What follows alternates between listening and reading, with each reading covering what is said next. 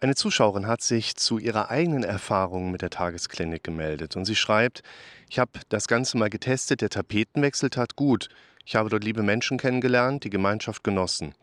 Mittelfristiger und langfristiger therapeutischer Wert jedoch nicht gegeben. Wie du schon sagst, keine Einzeltherapien, unpassender Schwerpunkt, immer wieder versucht zu überreden, Medikamente zu nehmen und brav das Programm mitzuspielen.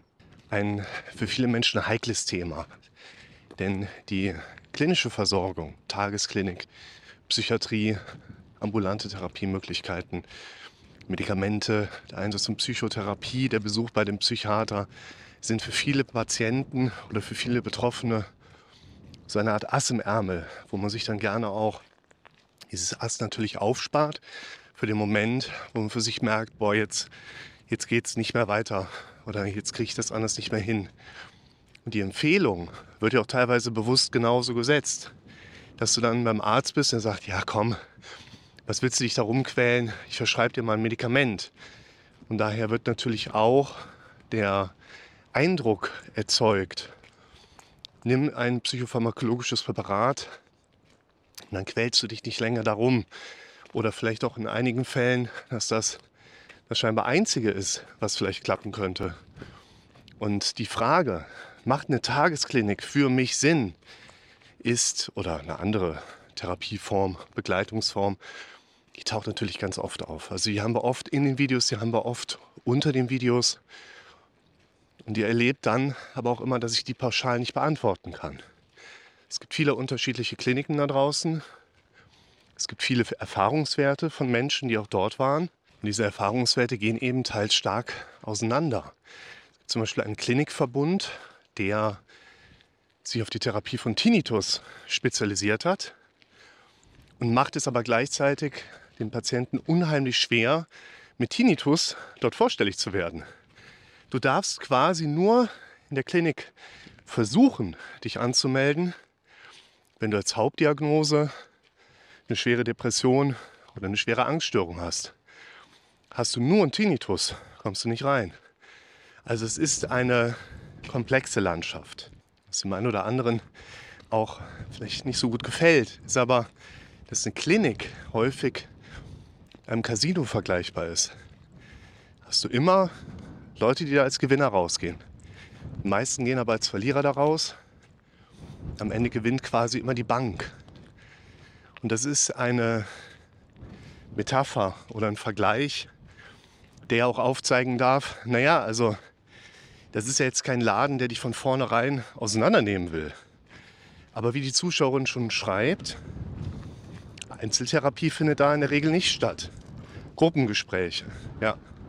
Aber in der Gruppe hast du dann noch Leute sitzen, die vielleicht eine ganz andere Ausgangssituation haben als du, in sehr viel anderen State haben, auch über ihr Leid zu klagen und vielleicht nicht so lösungsorientiert eingestellt sind wie du.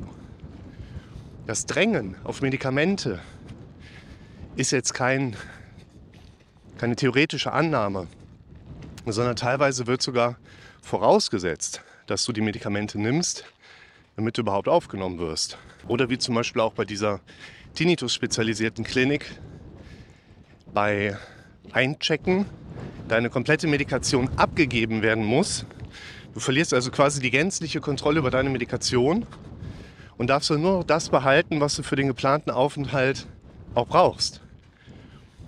Und deshalb ist es schwierig vorherzusagen, könnte dir eine solche Maßnahme helfen oder nicht. Man muss auch immer bedenken, dass eben sehr viele Dinge dort stattfinden, weil das einfach ein System ist, in dem wir uns mit Medizin und entsprechend auch Psychiatrie bewegen.